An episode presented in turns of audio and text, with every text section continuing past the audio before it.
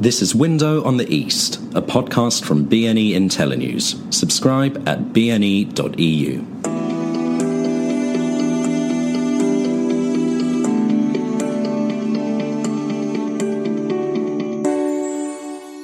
So, hi everyone, I'm here today with Professor Thane Gustafson, who's a professor of international relations at Georgetown in Washington and has been following the Russia story very closely. Wrote a very nice piece the other day, which he kindly agreed to let us repost in BNE, about the whole Avdovka's saga, the maker of the Lada, which is a great story, and that has completely collapsed. So, Thane, thank you for joining me. Great pleasure to have you here.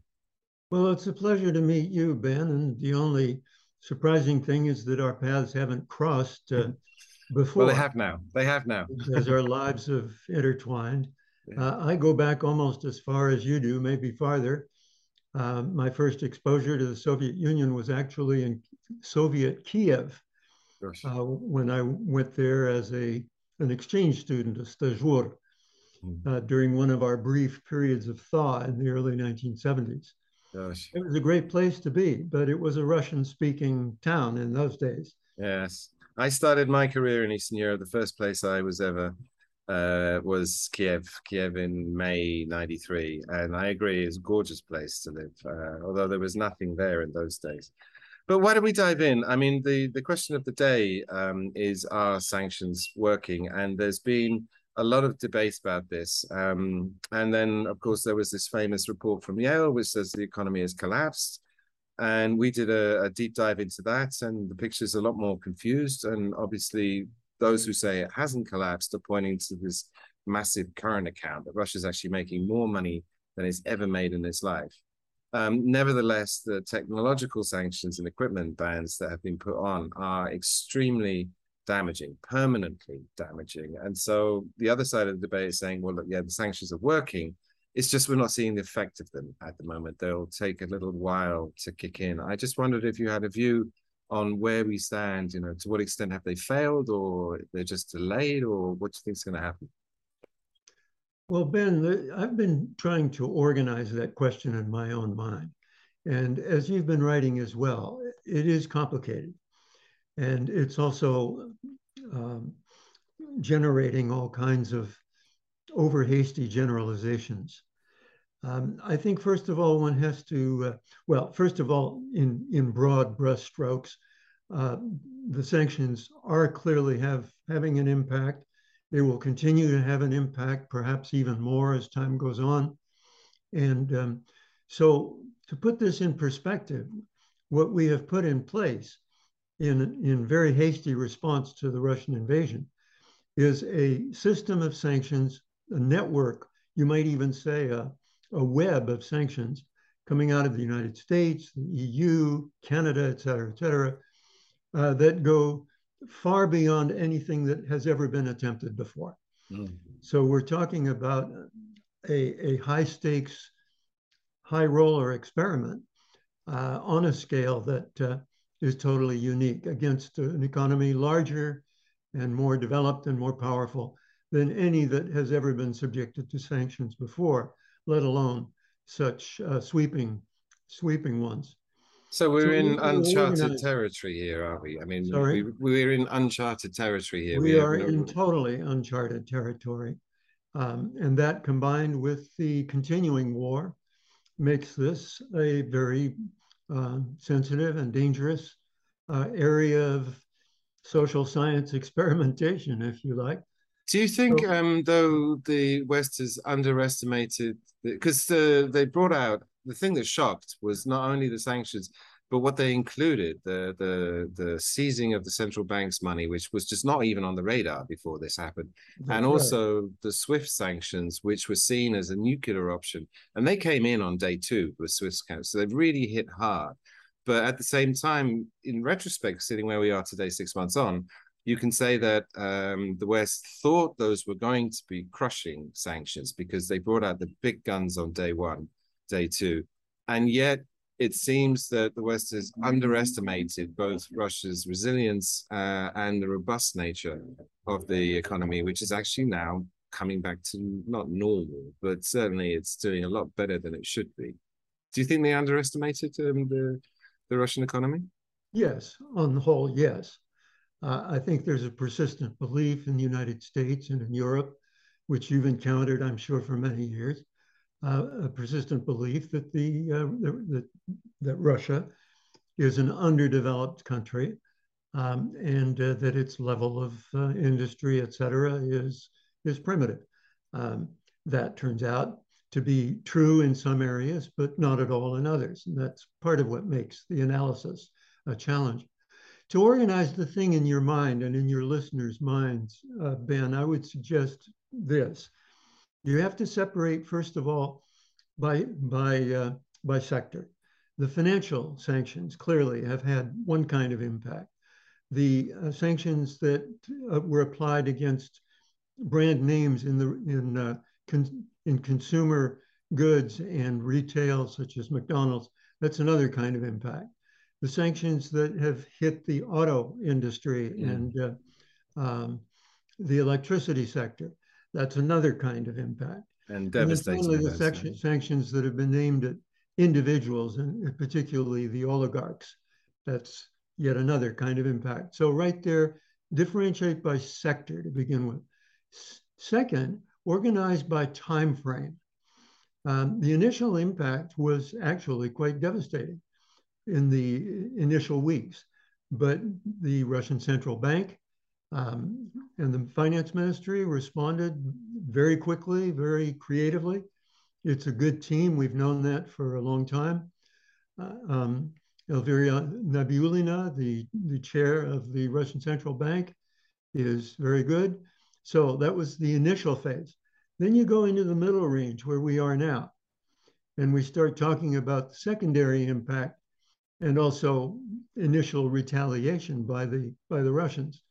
So that's all about oil and gas. By the way, for your listeners, yes, indeed, the Russians are making a pile of money on the high energy prices, but that's turning out to be a problem because they're sitting on so much hard currency that it's driving the ruble exchange rate way up, and they've not been able to rein it back in. So then finally, the third phase, which is, I think, what ultimately you and I are most interested in, starting a year or two out. What is the long-term impact of sanctions? Because the fact is, we're likely to be in the sanctions world indefinitely. Yes, it's the same as the what are they called from the 70s with Soviet Jews? I've forgotten it now, but it took decades to get rid of those, and I don't see the sanctions coming off. I mean, then there's a longer-term question here. To what extent do you think the world has been divided and that we're into a new Cold War? Because Putin quite clearly is looking to the global south. China obviously is the key, the anchor to that relationship, and China is on board within sort of pragmatic limits because it needs to keep its exports to the West going. But then they're looking, countries like Vietnam. We've written quite a lot about Russia in Africa. Lavrov was just there on a tour and was well met, and they're offering arms, grain, money, nuclear power technology, and they're being well received. And through to Latin America, it's another region which is, broadly supporting Russia. But it's not going to be a division like the old one, because that was based on ideology, communism versus capitalism. And this time round, we're all capitalists. And so all of those countries will want to keep relations with the West. So there's going to be some sort of more complicated fudge. So can we even call it a Cold War? I mean, how do you cut that up? Well, of course, I'm a professor, so you've asked me a professor's question. And so I'll try not to natter on. But I just wonder, here's a challenge response for you in one word. How do you like that from a professor? In one word, that maybe the coming world is neither capitalism nor communism. What's the other word? But rather,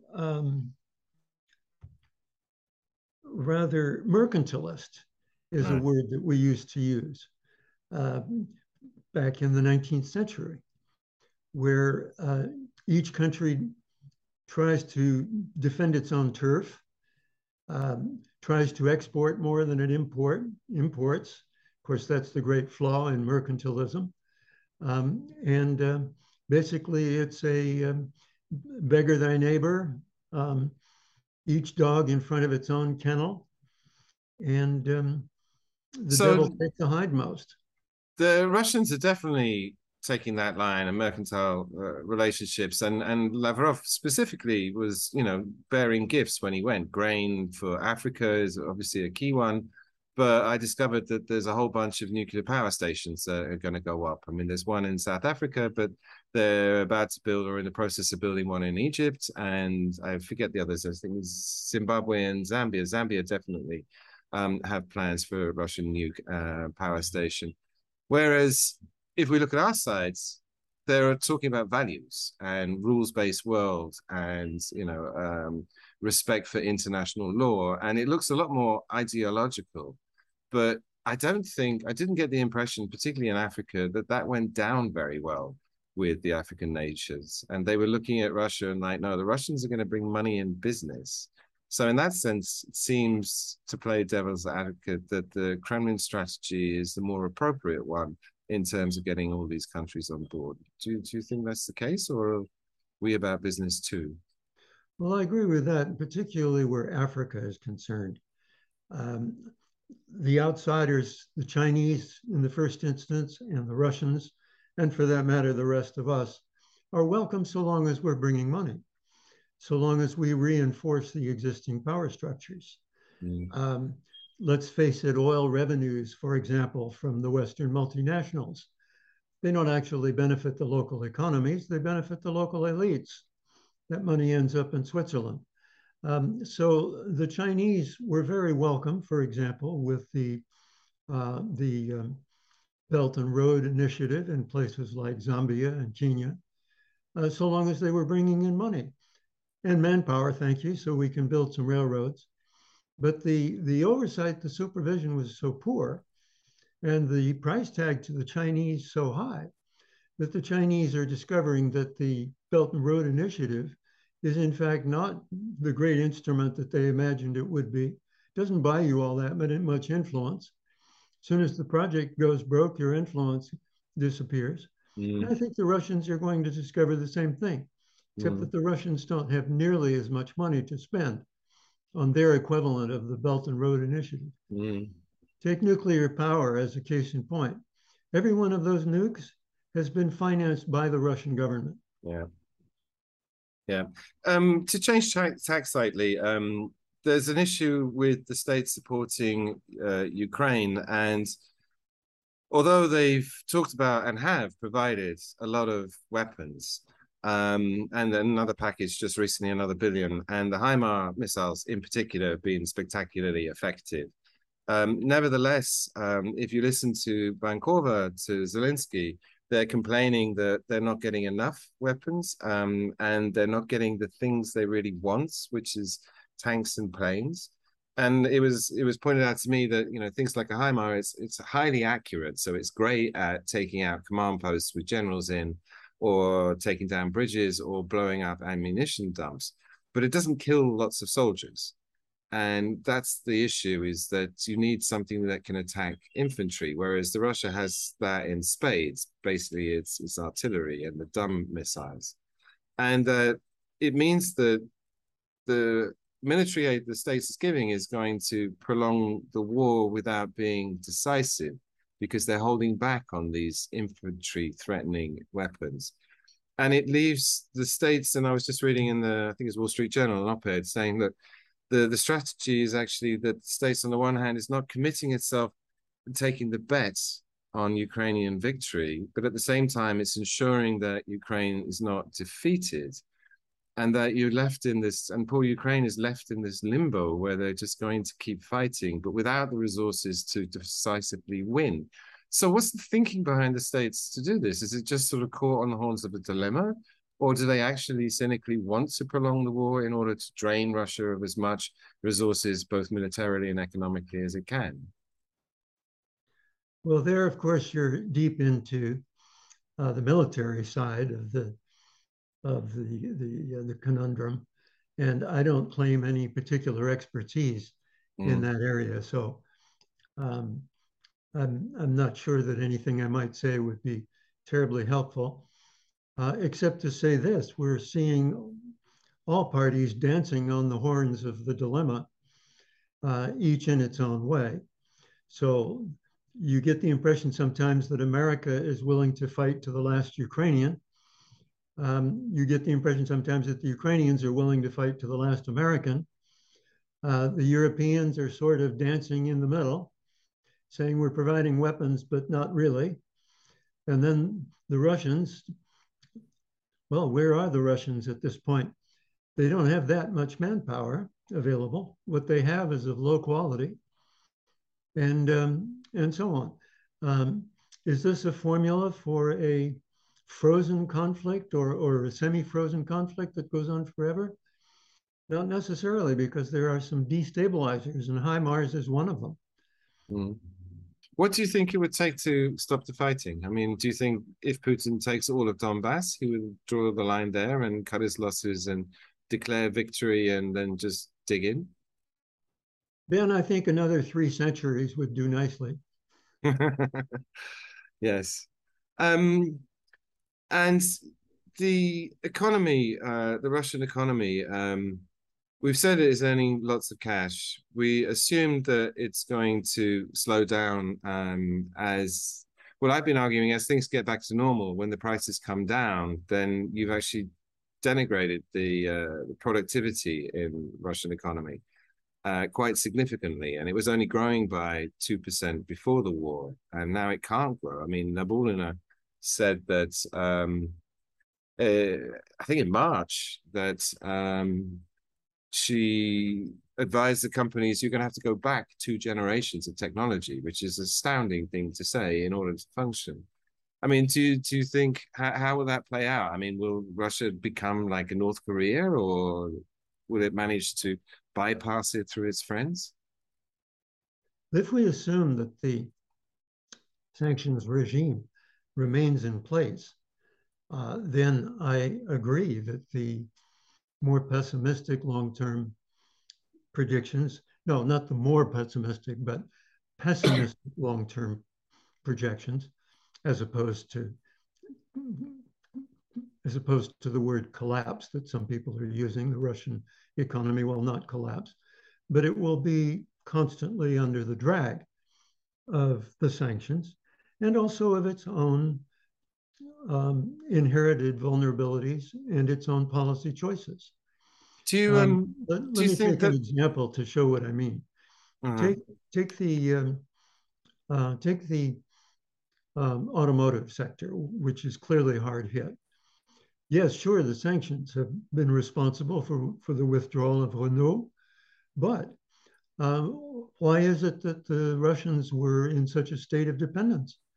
Because they opted 20 years ago for inviting Renault in to get a fast-track solution to develop a modern mass car. So the sanctions then are superimposed on a situation of self-inflicted vulnerability. I mean, to be fair to the Kremlin, they tried very hard. They wanted to buy Opel from the Germans and to basically import the technology. And actually, the Merkel specifically nixed that deal. Putin was extremely angry. And so they went for the next best thing. And they were really pushing the car producers to localize their production. But people like Renault, they just weren't interested because it's like, we want to keep this outside. Sure. And I think there was a strategic view by the car producers backed by the government. It's like, we're not happy if you're going to transfer that technology to Russia, because we're going to end up with a giant rival at the end of the day. And no one really wanted to go there, and it's left vulnerable, as you say. But let me ask you specifically, because one of the arguments is when this pain kicks in, which we assume is coming, and the quality of life falls, which it will, to what extent do you think that the people will rebel against Putin? Do you think that there's a chance dissatisfaction growing to the point where you get popular dissent? Because at the moment, the polls show everyone's very happy with him and supporting the war. Well, I'll take out my best crystal ball and give it a rub. Sure, if you imagine the war dragging on and on and on, effectively a stalemate. And if you imagine the sanctions dragging on and on and on, and dragging the performance of the Russian economy downward, sure, you've got the elements in place that people respond to, an economy that is not performing well, living standards that are not increasing. Well, at a minimum, you can say this, that Putin has been extraordinarily lucky up until now. Imagine coming into power in 1999, just as oil prices are turning around. Then 15 years of a bonanza, culminating with record high oil prices. The man is unbelievably lucky. And Russians have supported him, particularly because of the economic performance, the best living standards Russians have had in their history for those 15 years, and then some carryover effect. Add to that the initial adrenaline that comes from beating up on a neighboring country, and initially, so there you are. Hurrah, hurrah, Russia is back. Well, that'll get you some more adrenaline for a while. But as those two supports, as those two positives start to wear down, what happens then? I don't pretend to know. My crystal ball suddenly stopped functioning. No, there's a lot of people who are unhappy. And actually the same is true, I think, on the European side. I mean, here in Berlin, there's a growing sense of panic that this winter is going to be very unpleasant. The heating bills are already shooting up to extraordinary levels. And until now, it hasn't cost, you know, the man in the street anything, but it will cost them. And then to what extent can the West has the same problem that, you know, as this economic war starts to bite, it's going to undermine their political base and the support for the war on our side. So I think this autumn is going to be fraught for everybody. But then listen, we have to wrap up there because we're running out of time. I want to thank you again very much for taking the time to talk to me. And I highly recommend everyone look up your Substack list. It's got lots of great things in there. The car sector one was good. LNG, you're writing about turbines next, isn't it? That's right. Yeah. And that'll have to do with the decline in the electrical gas-fired sector. What are the Russians going to do with all that gas that they're not going to be exporting to Europe? Well, they'll have to swallow it in their gas-fired power plants, which will continue to work inefficiently, but they will continue to work. And so that sector will not collapse either. Sounds like the history of Russia as I know it. They just sort of muddled through. Once again, thank you very much. Thank you, Ben. Take care. Take care.